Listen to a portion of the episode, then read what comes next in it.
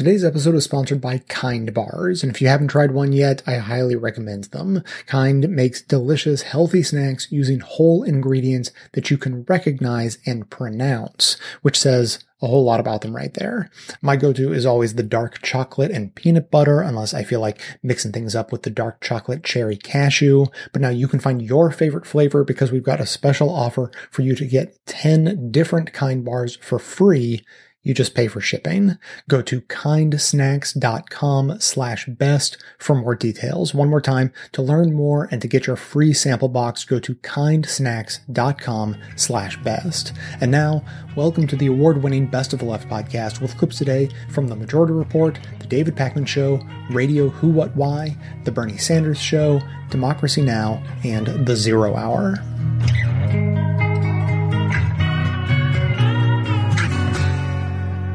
So Nancy, this is a this is a pretty big deal, isn't it? Uh, I mean, you write in your piece that um, this, uh, at least, you know, and we're talking about a proposal, but I don't know.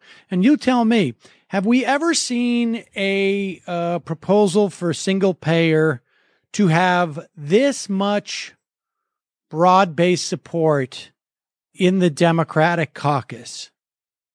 It is amazing how mainstream this idea of simply expanding Medicare to everyone is. It's a it's a it's a sense that it's a a proposal that makes complete sense that every other country has a universal um, government sponsored system and the the country through the Democratic Party was moving in this direction, um, but it got derailed by a distrust of government. I talk about this in the piece I wrote that that uh, Medicare was supposed to be actually a first step. The people who developed it thought it was going to be a first step. So we've gotten derailed.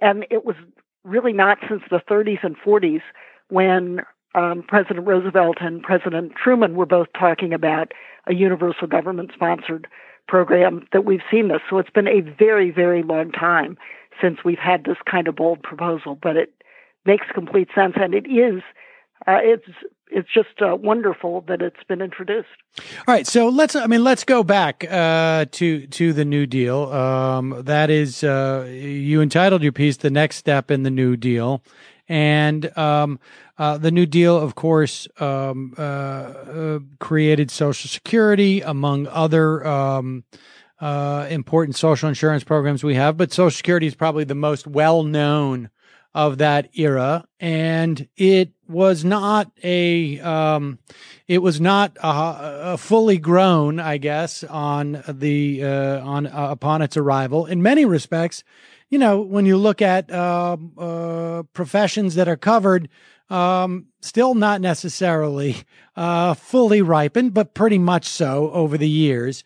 Um, what what what what was FDR's intent in terms of uh, in that era to introduce something like this, and what were the forces that that that prevented it from happening? Well, it's very interesting. The the um, FDR and the people around him understood security. They first talked about economic security, and then it got changed to the more alliterative social security, much more broadly than we talk about it today. They talked about it as really and thought about it as cradle to grave protection. So they thought about, you know, that you needed a healthy childhood, you needed education, you needed a guaranteed job, you needed unemployment insurance, which is the other big piece that was enacted as part of the Social Security Act um, when you were in between jobs. And Social Security was supposed to be is and was intended to be insurance against the loss of wages the program we today think of Social Security, which provides protection in the event of disability, old age, or death, grew incrementally. But the committee, Roosevelt, six months before he introduced the legislation, put together a committee, an interagency committee to develop the legislation. And they were looking at, they were looking at national health insurance. They were looking at um, unemployment. They were looking at um, old age protection and so forth. They had quite a large vision, but he understood he was, he was a practical politician and knew that you couldn't do too much at once. So the health insurance piece dropped out of the final proposal that was introduced in Congress. But when he signed the Social Security Act into law, he talked about it as a cornerstone um, on which to build, not yet complete. And I think he had in his mind this idea. He had many things in his mind, um, but one of them was certainly universal health insurance. And and when we talk about uh, uh, you know universal, I mean, I guess the question is, I mean, let's delineate uh, and take a break just from the his- history because I do want to sort of catch up with what happened afterwards. But when we say universal versus uh, Medicare versus single payer, and maybe uh, it's not so much uh, versus between those last two. I mean, what? Just tell us the distinctions here, because theoretically, the Affordable Care Act at least was uh, perceived as a bite at the apple of universality. Yes, although what uh, the um, um, what FDR and the people around him saw was that there were some things the government does more efficiently and better than the private sector. So they were very focused on direct programs. You know, it's fine if if there was a private insurance market and people wanted to buy it. They weren't trying to drive out, you know, private retirement annuities, for example, but they understood that really the the most effective and best way to do it um, was through the government. And in fact, it was a movement that started at the end of um, the beginning of the um, 20th century. The United States was a latecomer to all these programs, including Social Security. Europe was way ahead and had done these programs. And so the idea was to build on the success of, of these other nations. And having gone through the Depression, they really saw how how insecure relying on the private sector could be, and that you needed a government um, government protection.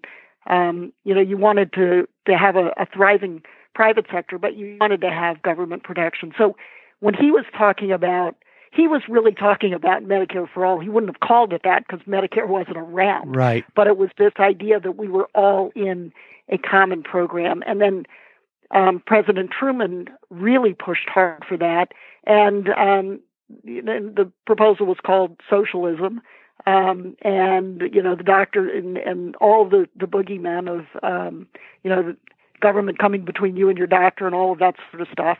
And Truman was unable to get it done. So Medicare was really a fallback position. It was an incremental pr- approach to get to the point that um, that Roosevelt and Truman wanted to get to with one bite, which is why I, I say that it's the next step in the New Deal. I mean, it's interesting to me because obviously the um, the criticism that we hear, the pushback, sounds um, very similar. Uh, now, I guess 80 years ago, 70 years ago, 60 years ago, uh, to what we were doing just with the Affordable Care Act, which was, um, largely, or at least, you know, in part, the Medicaid part obviously is, uh, is more of social insurance, but, uh, the rest of it was through the, the private marketplace. But the salience of a critique of calling something socialism had resonated, it seems to me, much more during the height of the Cold War uh, than it would today. Yeah, I mean it's very interesting. Um, President Roosevelt, in fact, in, in, in just before he announced the um, the Social Security proposal, had a fireside chat where he said, "Tim, you're going to hear from Tim those who are timid that this is, you know, this what I'm proposing is socialism." He said, "But this is as, as American as um, all our values. It goes back to our roots." And that that was a way of of um, trying to preempt that argument. But I do think the argument has less salience, and of course that was um, you know the 1930s, so it was the Russian Revolution and all of that. But the um, I do think it's lost some of the salience because uh, first of all, um, Bernie Sanders ran proudly um, as a um, Democrat, and the Republicans have used it for people like um, President Obama, who was really quite a centrist Democrat. Right. So that I think the the sting for people who lived through the Cold War, for older people, I think it's still got oh my gosh, socialism. But I think for younger people, and my hope is that it's just name calling. You know, the and as I, I like to say, um, if you um, like Social Security, you like socialism.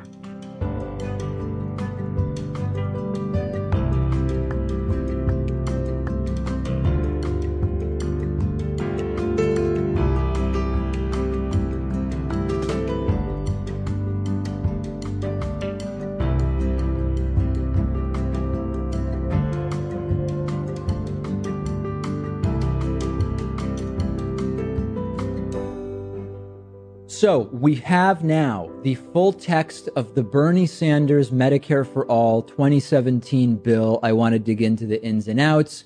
And there are sort of three major areas that I want to talk about with you today. Number one, how will the program work? What will it cover? What are the logistics? Number two, this is a pretty important part. How will it be paid for? And then number three, how will it affect the current system? Number three is quick, but very, very important. And we're going to talk about that as well. So let's start with the logistics, right? Every individual who is a resident of the United States is entitled to benefits under Bernie Sanders' Medicare for All proposal. Right wingers are going crazy because they're saying, wait a second, resident, what's a resident? Are illegals residents for the purposes of Bernie's bill? The question is actually one that has not yet been answered because as per Bernie's bill, the secretary will decide what the rules are for determining residency specifically for the purposes of this act. So we don't have the answer to that right now. Okay. Uh, beyond that, how does enrollment work? Well, enrollment works uh, after the enactment of Medicare for All 2017, which will probably never happen, but let's imagine that it does. You would have automatic enrollment when you are born. Everybody gets a universal Medicare card there would be four years to put in place a plan after the bill is signed into law that will incorporate all adults into Medicare for all. And then there would be one year allowed to get everybody who is under age 19. So basically 18 or younger is another way of saying under age 19 at the time of the passage of the act. They would get coverage within a year. And uh, th- those would sort of be the three categories people under 19 at the time of its passage, people 19 or over, and then people born after the passage of Medicare for All. What would be covered? What services would be covered under Bernie's Medicare for All 2017 bill? Mostly what we would expect, right? Hospital services, including both in and outpatient, as well as emergency services and prescriptions while in the hospital or at the hospital Ambulatory patient services would be covered, primary and preventive care, prescriptions and medical devices, mental health and substance abuse treatment, labs and diagnostics, which means everything from blood work to CAT scans and MRIs. Uh, reproductive maternity and newborn care would be covered, as would pediatrics, oral health, audiology, vision services, and short term rehab. Now, very similarly to Obamacare, Medicare for All 2017 would allow for states to put in place additional standards as long as they exceed the standards set by the bill.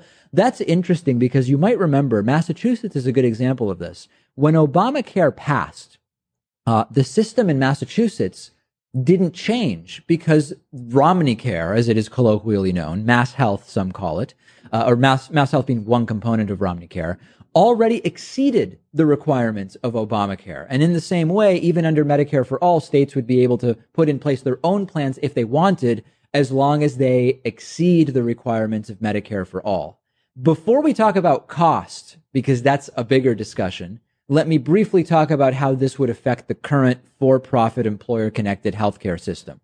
Uh, it would Im- impact it significantly, right? Under Bernie's plan, it would be against the law for private insurance companies to provide plans, to sell plans that provide the same benefits as what Medicare will offer.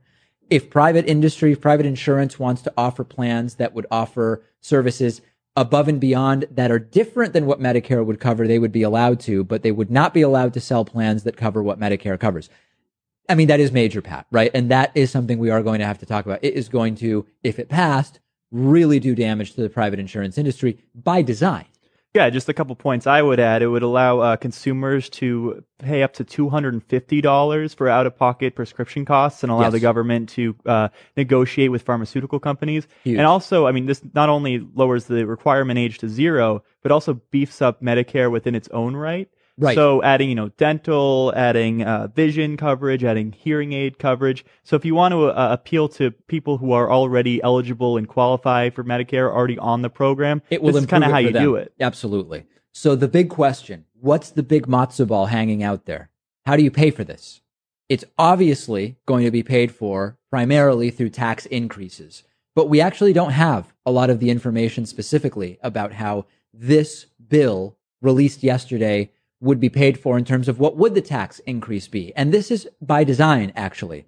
The Washington Post reported earlier in the week uh, that the specifics of the tax increase would be determined in a separate bill. Now, a lot of people find that to be annoying or they say it's devious. Bernie's releasing the bill that tells us all the free stuff we're going to get.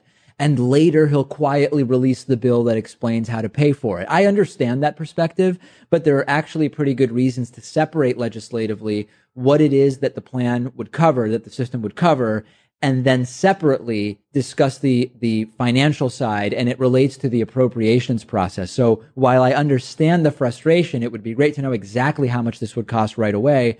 I get why it's going to be a separate bill, but don't worry because we do actually have the CBO scoring from the campaign version of Medicare for All that Bernie Sanders proposed. You might remember that during his campaign within the Democratic primary process, Bernie Sanders proposed something relatively similar and the CBO scored that. And we can look at that to get an idea. Okay. That plan from Bernie from earlier in the Democratic, in the presidential election during the Democratic primary, it was estimated to have a price tag of $1.4 trillion, significant amount of money.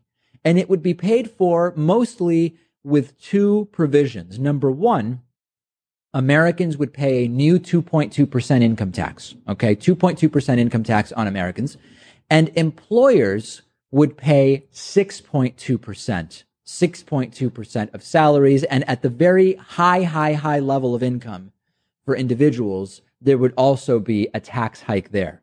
When you run the numbers, it's pretty damn reasonable. When you think about, we talked uh, this week about the median household income in 2016 was about $59,000. That's roughly $1,300 for the year if you imagine a 2.2% tax.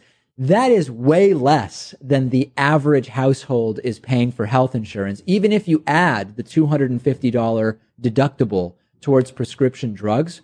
You're still talking about, some people say, hey, this is the biggest tax increase in history.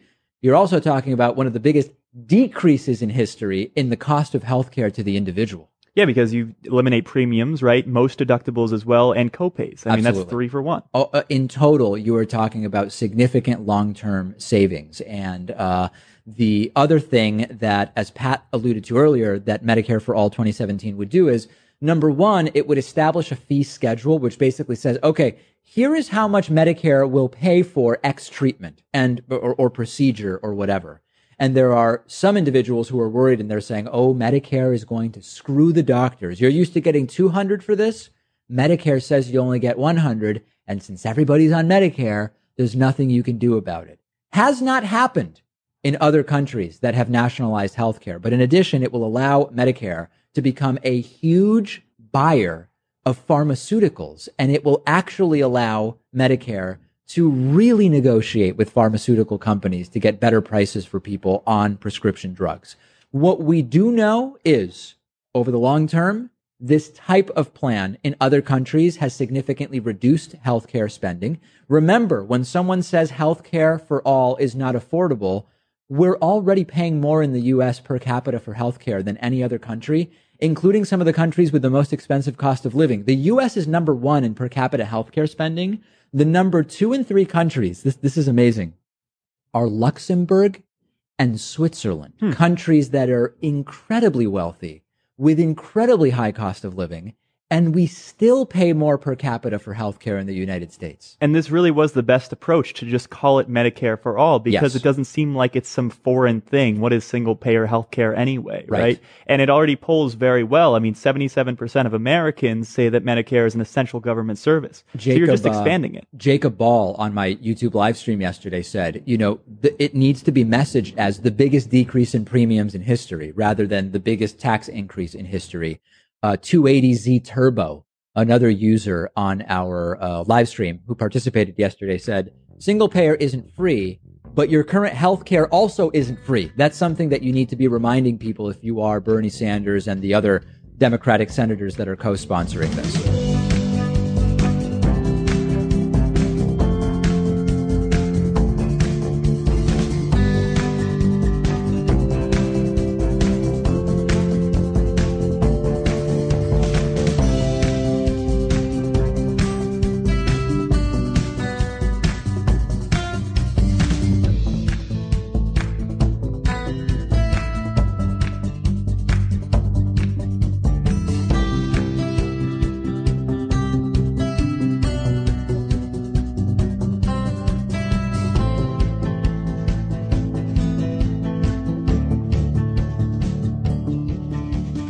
It does seem that, that it's almost like a four legged stool. The patients are not really part of that, but it's in the insurance companies, the hospitals, the doctors, and the drug and pharmaceutical companies, and the way they have all worked together over these past 30, 40 years.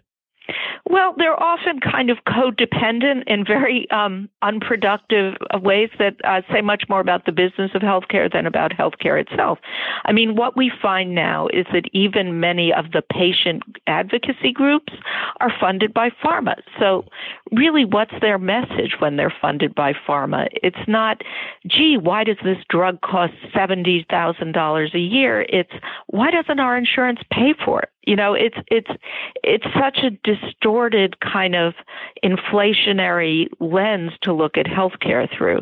In all of these healthcare debates in Washington, at the state level, at companies, no one really is representing the patients and their needs and their distress as they open these bills and face the $5,000 uh, deductible or the 20% copay on insulin that's risen by uh, 400% in the last 10 years. You know, so we need to speak up for our own interests here. The other thing that seems to have happened at the same time is almost on purpose an increasing complexity of all of this, making it more and more difficult for the patient to understand.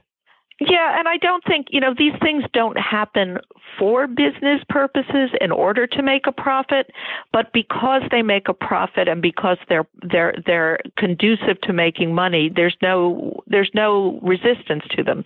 So in our system, you know, what you see happening is layers and layers of middlemen introduced. So, say for example, a joint implant, um, a company is charging twenty-two thousand dollars for that um, because hey, there are only four joint manufacturers in the U.S. and uh, some orthopedists like to refer to them as a cartel. You know, they're all charging a lot of money, way more than they charge in other countries, and and um, it's in no one's interest to offer a discounted project pro, uh, product.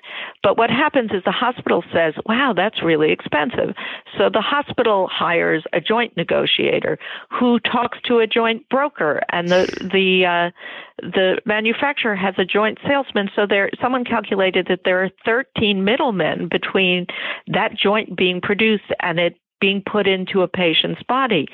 And those are all for-profit companies in the in the middle, and they're all taking, you know, their 10% cut. So why does a joint end up costing $22,000? Well, because there are a lot of people kind of feeding off that that list price. And you know, we heard it when uh, the CEO of Mylan was taken to the congressional hearing, saying, "Why does the EpiPen cost six hundred dollars now?"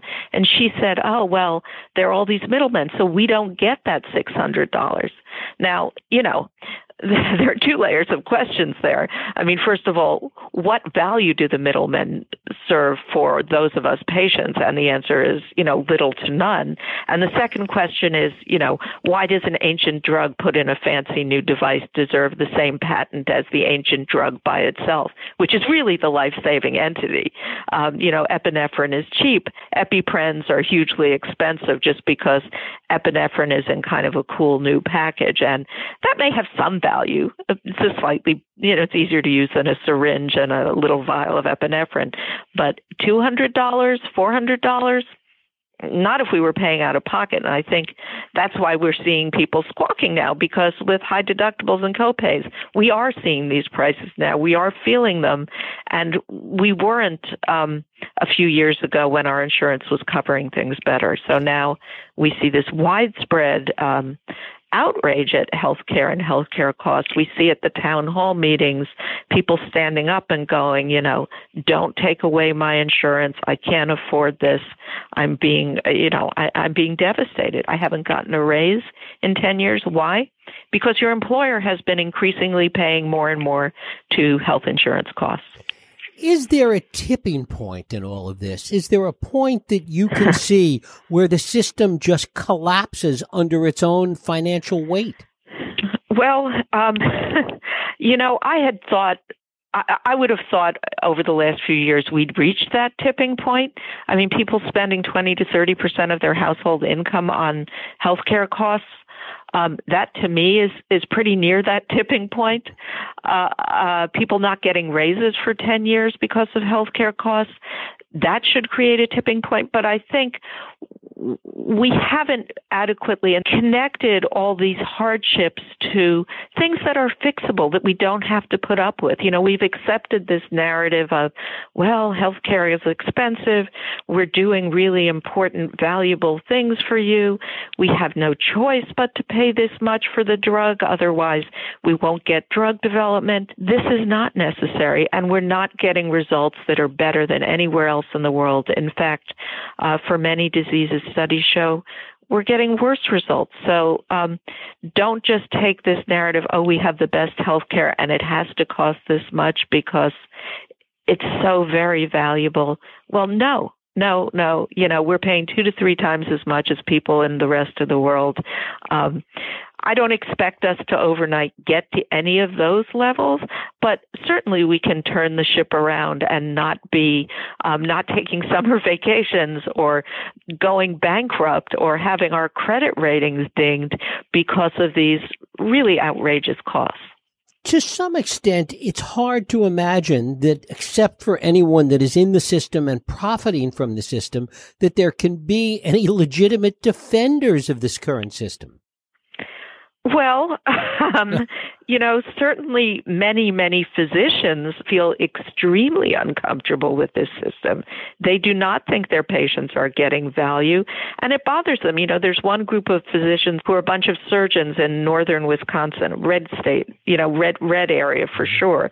And one of them said to me, you know, I always felt like I was helping people by taking out their appendix. And then a patient came in to me and said, "Doc, you know, I feel better, but I just got this bill for $25,000 $1,000 and I can't afford it.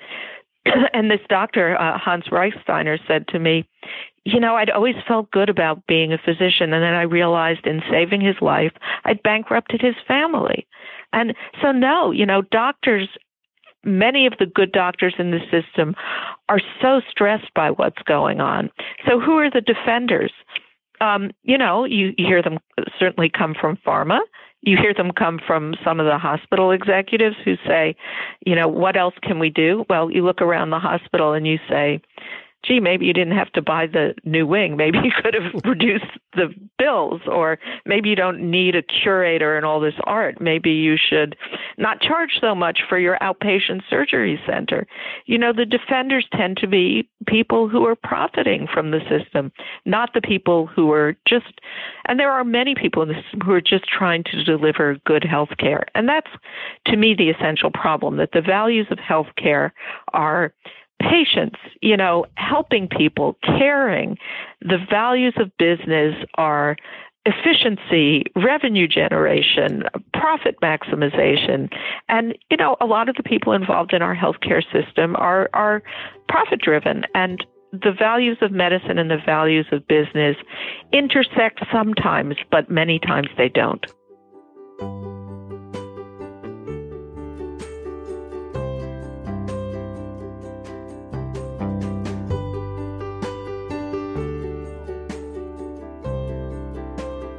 Today's episode is sponsored by HelloFresh, and they are on a mission to save home cooking by making it more fun so we can enjoy the whole experience, not just the final plate. They are a meal kit delivery service that creates new, delicious, nutritionally balanced recipes each week with step by step instructions designed to take around 30 minutes for everyone from novices to seasoned home cooks short on time. HelloFresh sources the freshest ingredients, measures to the exact quantities needed so there is no food waste, and delivers food to your doorstep in a recyclable, insulated box for free. And when I tried HelloFresh at home, their mission statement came through right away. It's evident that they have prioritized ease of preparation, which is good because they know that making it easy is the best way to help people form the good habit of cooking at home. So try it yourself and use delicious ingredients you will love to eat and simple recipes you'll love to cook. For $30 off your first week of deliveries, visit HelloFresh.com and enter Best of the Left 30 when you subscribe. That's HelloFresh.com and enter Best of the Left 30 for $30 off your first week of deliveries.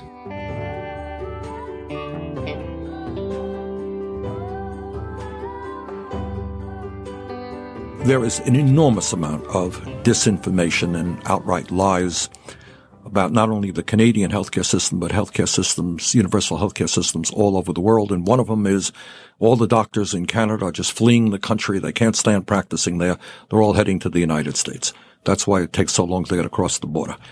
Is uh, what's what's the truth of that? It's not true. So uh, you know the, the, statistics on this are, have been collected uh, over many decades, and in fact, for the last many years. I mean, of course, there are some Canadians who move to the U.S. There's some Americans who move to Canada. Um, uh, I think you know for all kinds of different reasons. Um, but the net uh, migration actually for many years has been in the other direction. So there are more American physicians moving to Canada than Canadian physicians moving to the United States. And I have many colleagues who've gone to the U.S. Um, often for highly specialized training. Your country is ten times the size of ours population-wise. You have um, many more medical centers than we do, and so um, it's not uncommon for Canadians to go to the U.S. for some part of their uh, subspecialty training and come home. And so they don't choose to stay. I have lots of uh, colleagues who've who've done that trajectory, and one of the reasons that they will often cite is that uh, although they were grateful for the training they received and it was great education, etc., they didn't want to work in a system where they had to worry about whether or not their patients were going to be able to pay for their care. They wanted to come back and work, work in a system where they can focus on treating their patients. And are Canadian physicians decently paid? Extremely well paid, actually, by international standards. Um, and in some specialties and subspecialties, uh, they're paid more than their American counterparts. Okay. Um, now, needless to say, uh, the Canadian system is not perfect, nor is any system in the world. And I know you've just written a, a book, a bestseller on the Canadian best-selling list called Better Now, Six Big Ideas to Improve Healthcare for All Canadians. Um, what do you see as the major problems today in the Canadian system? And the most important problem that I see, and I see it in my practice every day, is the fact that our system does not include prescription medications when they're uh, given outside of hospital. So when people are admitted to the hospital, they need IV antibiotics or they need, you know, cardiac medication or whatever, anything they need, um, it's paid for. But as soon as they set foot on the sidewalk outside the hospital with a prescription in their hand, they're on their own. And so uh, you know that is has, that true for all income levels? It is not. We uh, almost every every single province has some public uh, drug coverage. Often uh, seniors are covered. Actually, looks a lot like your system. You know, med- you've got Medicare for right. people over 65. You've got Medicaid for low income people. We have um, often public programs that will cover people on social assistance. So it's often the working poor or people who are in precarious jobs. Many of the they it's a similar population to the folks who are uninsured in the U.S., but in Canada, it's not um, an uninsurance for all health care. Um, it's mostly around prescription drugs. So you're in the same situation that American physicians are, that you may write out a, prescription to a patient and that patient may not be able to afford to fill Absolutely. It. And I have patients who take their pills every other day or who take them for a few weeks and then, you know, have to wait until the check comes in to fill it again. We have, uh, yeah, so I mean, it, it's a big issue, a big problem, and it's because our system was designed in the 1960s when prescription medication was less of a focus of uh, of medical care. Today, it's a cornerstone of the management of chronic disease. I don't think you can have a uh, you know, a, a well-developed universal healthcare system that doesn't include prescription medicines. And so doctors and patients and nurses and all kinds of uh, groups in Canada have been pushing very hard to uh, convince our governments to bring prescription medicines into our Canadian Medicare and include medically necessary prescription drugs. That to me is the next frontier for the Canadian system. And when your Medicare for All bill passes here in the United States, you will actually have a better plan than we do in Canada currently because it will include uh, medically necessary prescription drugs. So um, I, I hope that we don't um, I hope that we don't fall too far behind you. Um, let me ask you uh, this. Um, and by the way, we should mention that in terms of prescription drugs, here in the United States, many people, including myself, talk about Canada. In fact, I was the first member of Congress to go over the Canadian border to purchase medicine that was a fraction of the cost that it was here in the United States. But the truth is that compared to the rest of the world, that's right. Canada has very high prices. I think you're second in the world next to the United States. We're That's the highest. Right. You're the second and countries all over the world are selling the same exact medicine at a fraction of the price.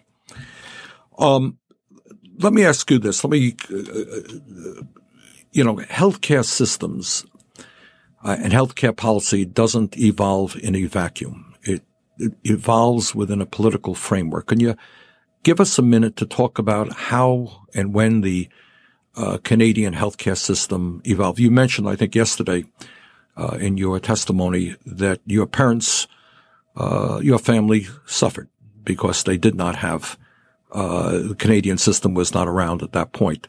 Talk about that and talk about the evolution of the Canadian system politically. Yeah, so I mean, it's not that old, the Canadian system. When my uh, grandparents immigrated to Canada in the early 1950s, there was no universal health care and they were essentially bankrupted by medical bills when my grandfather had a heart attack. And, uh, in through the 1950s and into the early 1960s, there was uh, there, there was a movement towards universal healthcare that began in one province, like our American states. So we had one premier, a social democratic premier, Tommy Douglas, who is a, now a Canadian hero and an icon, who started universal first all un, uh, universal public insurance for hospital services and then medical services. And that uh, model spread across the country, but it was not without a lot of resistance and a lot of, uh, it took a lot of political courage to do. And in fact, uh, famously in Saskatchewan, uh, the province where Medicare began in the early 60s, when they implemented, when Tommy Douglas implemented universal uh, public insurance, the doctors went on strike and there was a showdown between uh, the physicians who at that time wanted to preserve their ability to charge patients and uh, the premier uh, who had the public on his side. And at the end of the day, there was a uh, an agreement that was reached, and Medicare soon spread across the country. And Tommy Douglas is now in 2004 our public broadcasting corporation hosted a competition for the greatest Canadian of all time. Canadians all over the country voted and Tommy Douglas was the winner. And so he is really viewed uh, through the lens of history as a, as an incredibly brave person who took a stand um, on an issue of social justice, uh, and he's a Canadian hero. But it wasn't easy, and uh, having the public behind him and understanding the importance, having the nurses uh, behind the federal government in the 1980s, uh, when there was another resurgence of private medicine that needed to be um, taken down. Uh, these are these are very important moments in Canadian history, and at every turn, it required courage on the part of uh, politicians, and it required the public to stand up and say, we support you, we want this. What Dr. Martin just said, I think, is profoundly important. And uh, if anyone thinks that doing the right thing in terms of healthcare, which is guaranteeing healthcare to all people and having a cost-effective system, and taking on the drug companies and the insurance companies and Wall Street and the medical equipment suppliers and all those people who make hundreds of billions of dollars off of our current system. Anyone thinks that's easy or if that is just going to be done here on Capitol Hill, then you don't know anything about politics. And what Dr. Martin is just saying, in a sense, there was a political revolution in Saskatchewan. Didn't happen. You had a, a, a very brave, progressive leader and a party prepared to stand up, take on their entire establishment, take on the doctors at that time. But as I understand it, what happened is because it worked so well in Saskatchewan, people all over the rest of the country saying, hey, if they could do it in Saskatchewan, why not Ontario? Why not uh, Quebec, et cetera, et cetera. Is that kind of what happened? That's kind of what happened. And in fact, you know, even, and, and the physicians who were afraid that this was going to result in government takeover of their practices and, you know, not being well paid and all of this stuff, those fears have not come to pass. And I do think that it's important for Canadian physicians to share with American physicians our experience of this system. Nobody interferes in the practice of medicine out of, you know, out of our government offices. So the truth is, I want to spend a minute on that one, is that the critics, the insurance companies and the drug companies and some of my colleagues here in the Senate It's government run healthcare. Are you a government employee, Dr. Martin? I am not a government employee. I am self employed, independent entrepreneur. All right. But in a, in a sense, you practice for better or worse, by the way, unlike the British uh, and other countries, which do have socialized healthcare. Uh, you practice very much the same way that an American, most American physicians would practice. Yes, that's right. It's just that when I send my bill to the insurance company, it's a public insurance company instead of a private insurance company. And that is it. So when you hear, as you will, twenty four seven now, uh, all of our critics saying this is a government takeover of healthcare, uh, that is just nonsense. What changes is perhaps the color of your insurance card and what's on it. So instead of saying Blue Cross Blue Shield or instead of saying United Healthcare, it will be Medicare. Uh, and your doctor will be practicing in just the same way he or she practices today. You're going to go to the hospital that you want. And by the way, I, I don't know the answer to this with regard to Canada. You'll, you'll help us here. Uh, you know, my colleagues here say that if you have a Medicare for all system, you're going to be limited in terms of the, the your choice of doctor. Truth is now, under this system, the fun- this functional system, many people can't go to the doctor that they want because their doctor is not in their health plan network. What is the story in Canada? Can people choose the doctor they want? Absolutely, you can choose the doctor you want because every doctor's in the network. There's only one network and everybody's in it. So you actually, you can choose any doctor you want. You can choose any hospital you want. You can go anywhere you want to get your, your care. The reality is that most people, uh, you know, get their care from their local hospital. They don't, you know, most people are not in the business of traveling all over the place to get healthcare services. Uh, but some do, or, or some will travel to get a second opinion to some other location. So there are no restrictions, um, on choice in that way. So would it be fair to say that actually within Canada, you have more freedom of choice than you do in many parts of the United absolutely, States. Absolutely, absolutely. I mean, um, yeah, there's no doubt. All right, but the high cost, going back to your concerns about the, the, the situation in Canada now, uh, high cost of prescription drugs, unaffordability of prescription drugs is a major issue. It's not the only one. Uh, there is concern about waiting time, for example. Talk about that a bit, please. So this is a, a uh, something that gets a lot of press, right? I know south of, the, of our border and people talk about the wait times. So the first thing I think is important for people to understand is that Canadians do not wait for urgent or emergent issues. So, um, you know, if people get seriously sick in Canada, they have a heart attack or cancer diagnosis or whatever, our outcomes are excellent for those um, serious conditions, and uh, and we don't you know we don't wait any longer than anybody else in the world for those for those important things. Having said that, we do have a problem uh, with wait times for what we call elective or non urgent procedures. So people who are waiting to see a specialist for a non-urgent issue. Give, or, us some examples. Uh, so if, you know, uh, if I have a patient who has headaches and uh, want the opinion of a neurologist about the management of their migraines, for example. You know, not not because I'm worried that they have brain cancer. If I'm worried they have brain cancer, they'll get their MRI tomorrow, and you know, the system will move very quickly. But if I have a patient who's got migraines and I need advice about how to manage it, they might wait several months to see um, a neurologist for a non-urgent problem like that, or non-urgent surgeries. The classic example being a hip or a knee replacement. So, how long will it take me? In the uh, you know, it depends on where you are in the country. Sometimes it's a few months. Sometimes it's a year.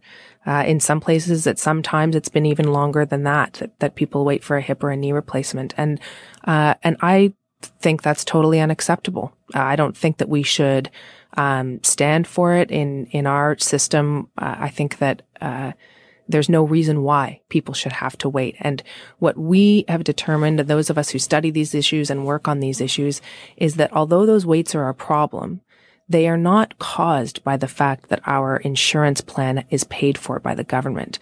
The reason that we have difficulties with waits is because we have done a poor job of organizing the delivery systems of care. So just to give you one example on the hip and the knee replacement issue, uh, you might have eight surgeons working in the same hospital who all do hip and knee replacements, and each of those surgeons keeps their own waiting list because they're independent practitioners and one might be a new graduate. And I know this happens. I get these notifications. I'm a new graduate. I've just started. I have no waiting list. Please send me your patients. And one might be, you know, 40 years into practice and have a two year waiting list. They're work, they're doing the same procedure. They're working in offices next door to each other. And so what we have discovered is you can dramatically bring down the wait time if those people be willing to share a waiting list and the, you know, the next available uh, surgeon is the person who sees the patient, but that requires um, cooperation among healthcare providers. It requires the public to be willing to see the next available surgeon. It requires a change in the way that we organize our structures. And those are the kinds of solutions that we are moving to in Canada. When we've moved in that direction, it's made a big difference in our waits.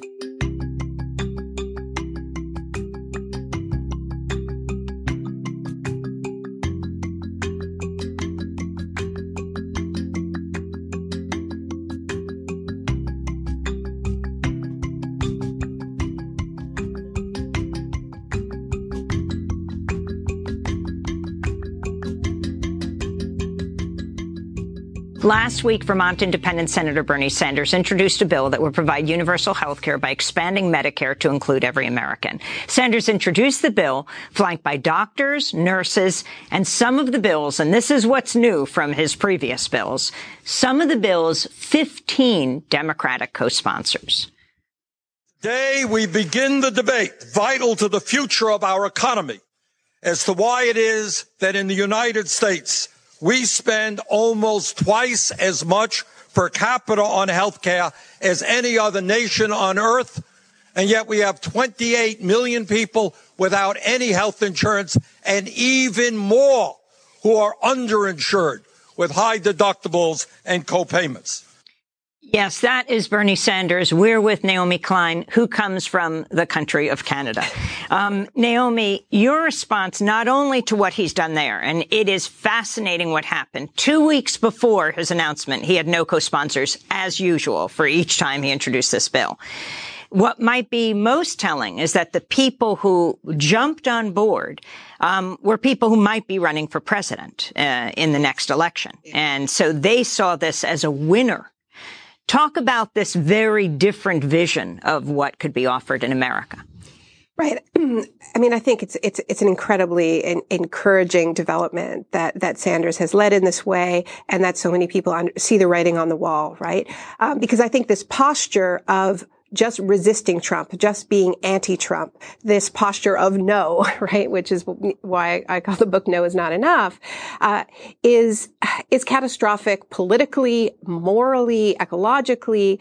Uh, it, it, because it is not enough to just get to where we were before Trump, because where we were before Trump is what produced Trump, and it is the landscape uh, that supercharged uh, the fascist right, and it is also the landscape that failed to energize progressives in the last electoral cycle. Cycle because there was not enough of an offer, not enough of an answer to the kind of fake populism that Trump was peddling.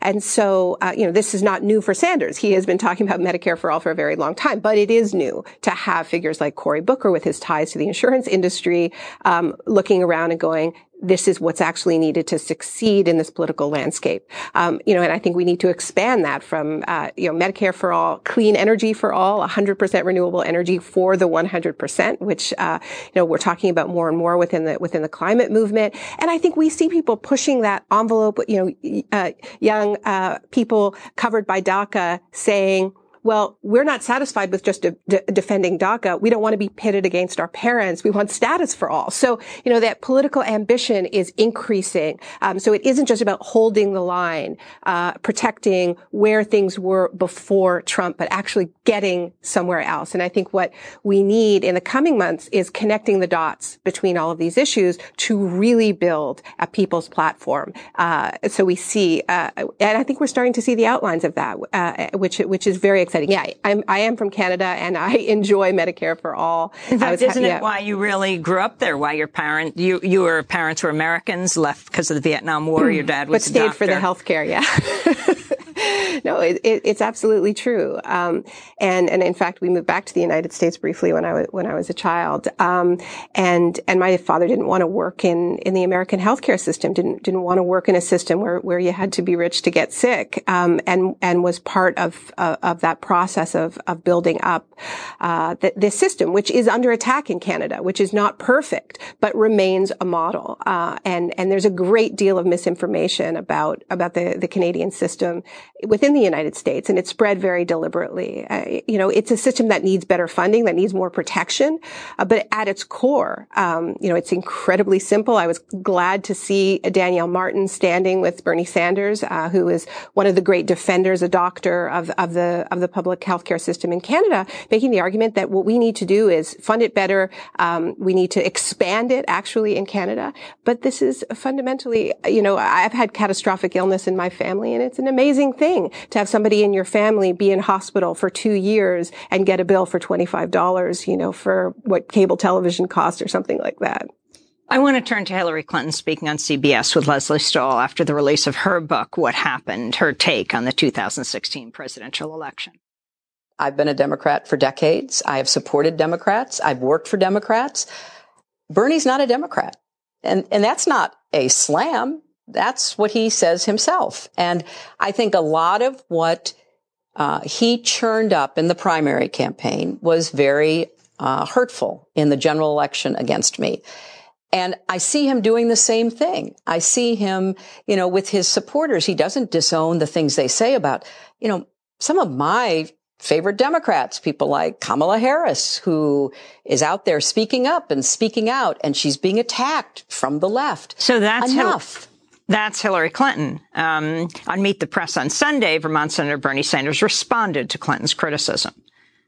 I worked as hard as I could after endorsing Hillary Clinton. I went all over this country, and I would remind people. You know, people say, well, not everybody who voted for Bernie ended up voting for Hillary. No kidding. That's what happens in politics. If my memory is correct, in 2008, something like 24% of the people who voted for Hillary Clinton in the primaries ended up voting for John McCain. That's the nature of politics. Most people, you know, are not rigidly Democrats or Republicans. They vote where they want. I worked as hard as I could uh, to see that Hillary Clinton uh, was would be elected president. Now, this isn't just between Hillary Clinton and uh, Bernie Sanders. This goes to the direction of the Democratic Party, which is what's really important here. And I, you were just about to go into what needs to happen. And this is the sixth anniversary of Occupy Wall Street, when thousands streamed into Zuccotti Park, not far from our studios here in New York, um, talking about the 99% and the 1%. So talk about what you see happening. I mean, on the one hand, 15 co-sponsors will probably get more. You had Elizabeth Warren, you had Kamala Harris, the first, the new African American senator from California, and many others. Leahy as well, uh, not considered the closest friend of Bernie Sanders, signing up. Look, it's certainly interesting timing that that that that Hillary Clinton is out there, sort of um, like re-prosecuting, finger pointing about about about the campaign while Bernie is out there uh, you know, trying to, to, trying to solve the underlying problem. And, and you know, we know that that that, that bill's not going to pass now, but if it becomes a centerpiece of uh, you know uh, uh, uh, of the camp of the next presidential campaign, that could be very very significant. Um, you know, and and so I don't personally I don't think Bernie's ever looked better. I think the the, the comparison is is very clear there, um, and uh, and he is taking the party exactly where it needs to go.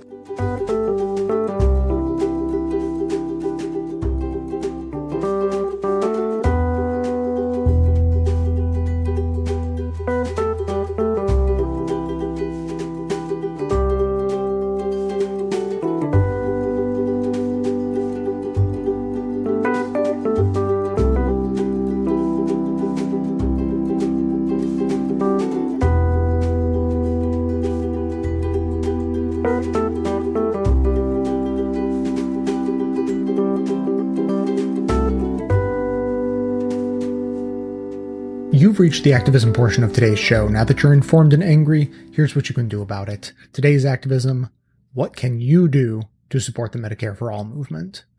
Desmond Tutu famously said, Hope is being able to see the light despite all of the darkness. And it sure has been dark lately, but this month, as historic hurricanes and earthquakes added a new level of panic to an already frightening political landscape, the announcement of Bernie Sanders' Medicare for All bill was a much needed bright spot. The significance of this announcement is getting lost in the mainstream media news cycle, so let's lay it out here. This is the beginning of a major movement for a political idea that even just a few years ago was seen as completely radical in the US, but now actually has a chance of becoming law. It's an idea that will save lives, help counter growing income inequality, save us all money in the long run, and bring us up to speed with other first world nations. It embodies so much of what we stand for as progressives, and that's why we need to get ready for the long and arduous battle against special interests with power and money to make sure it succeeds. We're including links to groups and organizations you should get involved with in the show notes, but right now, other than the hashtag Medicare for All and the videos Bernie is putting out, there is no formal interactive fancy campaign page to send you to. So today's activism is going to be a little bit different than usual. Today, we aren't going to send you somewhere else or tell you to call people. That should be a given. Uh, we're just asking that you ask yourself, what can I do when it comes to the fight for Medicare for All? Maybe you're part of a church, synagogue, mosque, or completely secular community where you regularly meet and have discussion groups. If so, ask them to have discussions about healthcare and Medicare for all. Maybe you go to every single town hall your politician hosts, and even the ones they don't. Make sure that you, your friends, and family attend together and put pressure on those politicians to support Medicare for all. Maybe you have a personal story to share about you, a family member, or a friend that illustrates just how much we need a single payer system in this country. If so, make a video and share it or write about it in a letter to the editor of your local papers or both. If you want to start small, have your friends listen to this episode right here and then organize a get together to talk about it. Try a few different groups of friends or family and be sure to include those who might not agree with you. You'd be surprised who actually supports Medicare for all when they hear the details. Maybe you're a great organizer. You can pull together regular Medicare for All support rallies at the State House or in front of your representative's local office and invite local action groups, doctors and nurses, and community leaders to take part. Perhaps you're the kind of person who always knows the right people. If you have access to politicians or influential public figures in your community or beyond, use those connections. Engage those people on this topic and see if you can convince them to be an ally in this fight in a public way. Of course, these are all just examples of what you could do. You might come up with something completely different, but all we're asking is that you take the time today to think about what you can bring to the table. Each one of us has something to offer in this fight, and you don't need to wait for a campaign to tell you what to do to start making progress. This issue affects every single one of us, and it will only be won with a major, overwhelming grassroots movement. That's you. There are few opportunities to make such significant, lasting change in this country. So after listening to this show today, make a list of at least three things you might be able to do long term to help Medicare for All become law. Then call into our voicemail line at 202-999-3991 to share your ideas and inspire others. Together, we can do this. And besides, it feels so good to be able to focus on something positive for a change. Am I right? The segment notes include all of the links to this information as well as additional resources. And as always, this and every activism segment we produce is archived and organized under the activism tab at bestoftheleft.com. So if you believe healthcare should be considered a human right, be sure to hit the share buttons to spread the word about identifying what you can do to support Medicare for all via social media so that others in your network can spread the word too.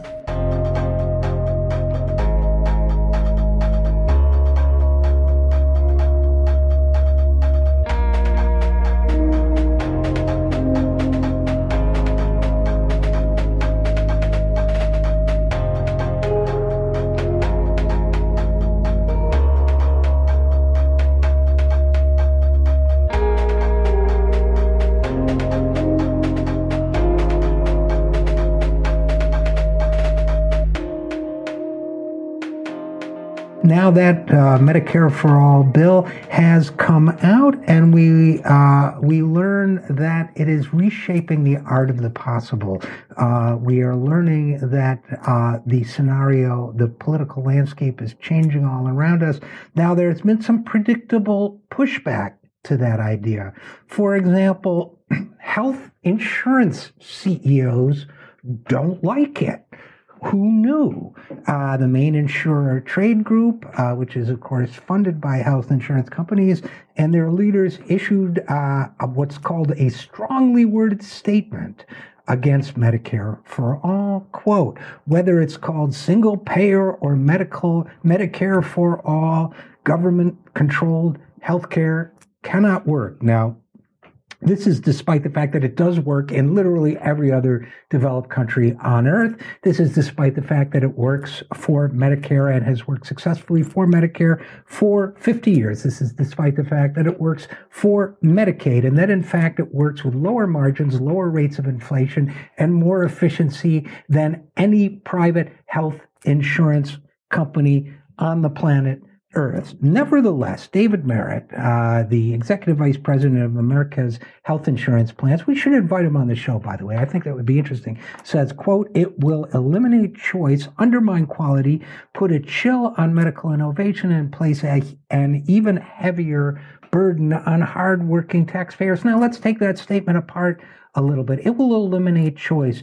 Uh, have you tried to go outside your health plan's provider list? Lately? Have you tried to pick a drug that's not on their list of approved drugs or formulary lately? Have you, because if you've tried to do any of those things, you know that you're dealing with a faceless bureaucracy that denies you choice and that in fact, uh, there is very little recourse. Uh, it will undermine quality. Well, what does an insurance company do to protect quality, given the fact that, that outcomes, health outcomes in this country lag behind other developed countries that work under public uh, systems of health insurance, they have no case to make there. It will put a chill on medical innovation. Well, first of all, most inno- medical innovation is funded by the taxpayer and then exploited by private corporations. Secondly, when the market that they have is a market uh, that is government funded, they will figure out a way. They're clever people. They say it will place an even heavier burden on hardworking taxpayers. Wrong. Actually, it will lighten the load for hardworking taxpayers who are currently paying an average of $10,000 per year out of pocket, in fact, nearly $11,000 for so called good insurance for a family of four. They will pay much less for that under a Medicare for all program. So uh, the, these people are upset. Too bad. Now, we should also say uh, Dana Mil- Milbank of the Washington Post is also upset. He's saying it proves that Democrats are socialists. Well, that's just name calling or complimenting, depending on your point of view, but he doesn't mean it that way. The fact is that if Democrats are socialists, well, they support Social Security. If you like Social Security, you're a socialist too. They support Medicare. If you like Medicare, you're a socialist too. If you like our bloated defense budget, then I guess you're a military socialist. I prefer to call it doing what works.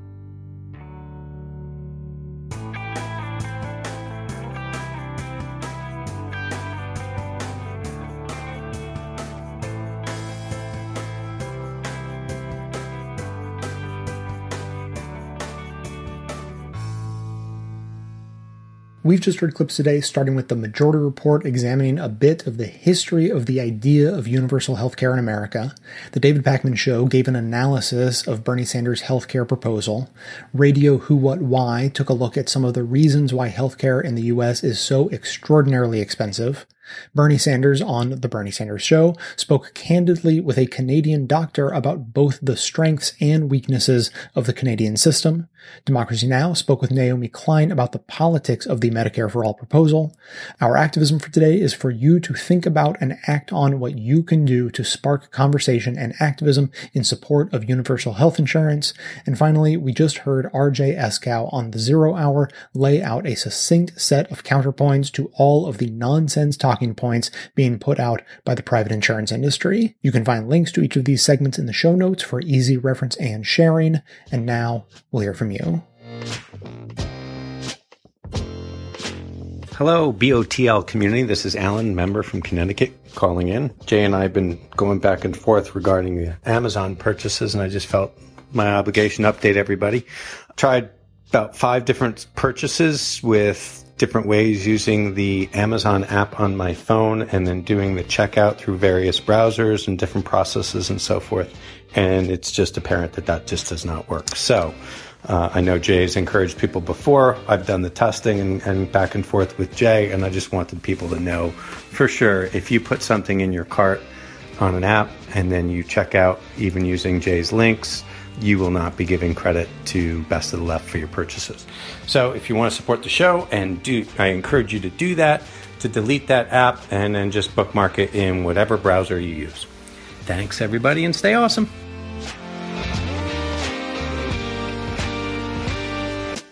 Thanks for listening, everyone. Thanks to the volunteers who help gather clips to make this show possible. Thanks to Amanda Hoffman for all of her work on our social media outlets and activism segments. And thanks to all those who called into the voicemail line. If you'd like to leave a comment or question of your own to be played on the show, simply record a message at 202 999 3991. First of all, thanks to Alan for his efforts figuring out the nuts and bolts of how the Amazon affiliate link works. He, he had suggested a few, I don't know, weeks weeks or a month or two ago that shopping on a mobile app is convenient for a lot of people, but maybe there would be a way to swing it so that you can shop on the app and then check out through the link. And then he actually tested it. He and I were working together just by email uh, as he would make a purchase and then test to see if I could see that purchase coming through. And that's really the only way to really figure out how all that works. So thanks to his efforts for clarifying all that and then, you know, letting everyone know the details of how that works. If you want to support the show when you shop on Amazon by using our affiliate link, then first of all, thank you so much for doing it. I, I really appreciate it. And I can't emphasize enough how much it actually helps, as surprising as that may be.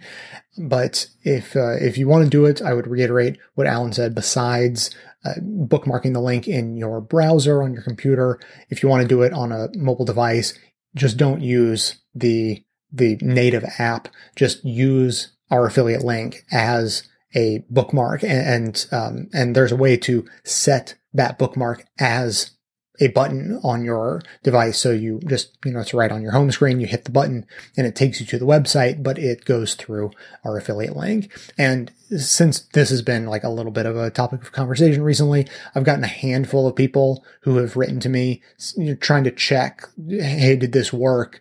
Um, you know, how can we find out if I'm doing it right? Because Amazon doesn't give any indication like, congratulations, you've supported Best of Left with your purchase. Like it doesn't say anything like that because it's just a regular advertiser link. And so I will tell you what I, I tell everyone. It's, it is possible for me to sort out whether or not the, the transaction went through as intended, but I have to wait until the item ships. That's the only time it shows up in my list. And there's no identifying information connected to it. And every single item purchased, even if you purchase a bunch of things together in one order, they they all show up on my list completely separately and disconnected from each other. So if you want me to check you just have to wait until the item is shipped and then send me the actual name of an item that you bought and I can cross check that with my list. If, if that's too much for you and it's too much of a hassle, you know, generally speaking, I agree. Don't worry about it. And, uh, and what I would say is if you use the link, there's really no reason to think it didn't work. So for the most part, you should just rest easy. Uh, Alan already did the work for you of uh, trying it on his mobile app and, and all of that. So now we have the details. If you go through the link, it'll work. And then finally, just a quick reminder to please call in with your ideas of what you can do to help support the Medicare for All movement, whether it's just something you are doing by yourself that's helpful, or you're doing it with your friends, or you're doing it with your larger community, or you're organizing massive events, or you're creating, you know, an entire branch of the movement on your own and uh, you, you need as much help as you can get. Whatever you are doing, call in and let us know whether you need people to join you in your efforts or you just think that whatever you're doing could be replicated by others. Call in and inspire us. As we said before, the only way that we are going to succeed is with a massive grassroots movement. And that means all of us working individually, together, simultaneously, and making it happen. So keep those comments coming in. The number again, 202 999 3991.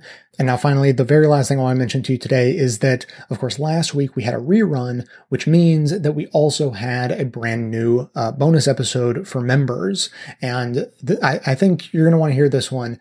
There was a lost commentary in there, and I explain all about how that came about, but I, I recorded an entire commentary. I thought it was a really interesting premise. And then I just didn't feel great about it. I didn't feel good about the ending. I, I, I couldn't stick the landing. That was the problem. And so I ended up basically just giving my commentary on DACA recipients and Obama's response to all of that and the, and, and questioning whether or not DACA recipients are a threat you may be surprised at my answer as to whether or not DACA recipients are a threat. And, and so I, I go through the, the commentary. I uh, yet again fail to stick the landing, but then Amanda and I discuss it and, and maybe come to a little bit better understanding of the whole situation. So you're not going to want to miss that. If you are a member, but for some reason not getting the ad free episodes and the members only bonus content, either search your past emails to find the details that you got when you signed up or simply email me, jay at bestofleft.com, and I'll be happy to help set you up. If you are not yet a member, now is a great time to sign up. You can either find us on Patreon, just search for Best of Left, or go to the contribute page at bestofleft.com. Now, that is going to be it for today. Thanks to everyone for listening. And of course, thanks to all those who support the show by becoming a member or making donations of any size on patreon.com. Of course, everyone can support the show just by telling everyone you know about it and leaving us glowing reviews on iTunes and Facebook to help others find the show. You can also help us in our mission to aggregate and amplify the best progressive media by joining up with us on Facebook and Twitter and sharing all of the great content we're putting out there. And for details on the show itself, including links to to all of the sources and music used in this and every episode. All that information can always be found in the show notes on the blog. So coming to you from inside the Beltway yet outside the conventional wisdom of Washington DC, my name is Jay and this has been the Best of the Left podcast coming to you every Tuesday and Friday thanks entirely to the members and donors to the show from bestoftheleft.com. And it's a crying shame how we get so trained stories and wonder what we're missing. We can't see past stories and forget how to listen. We can't see past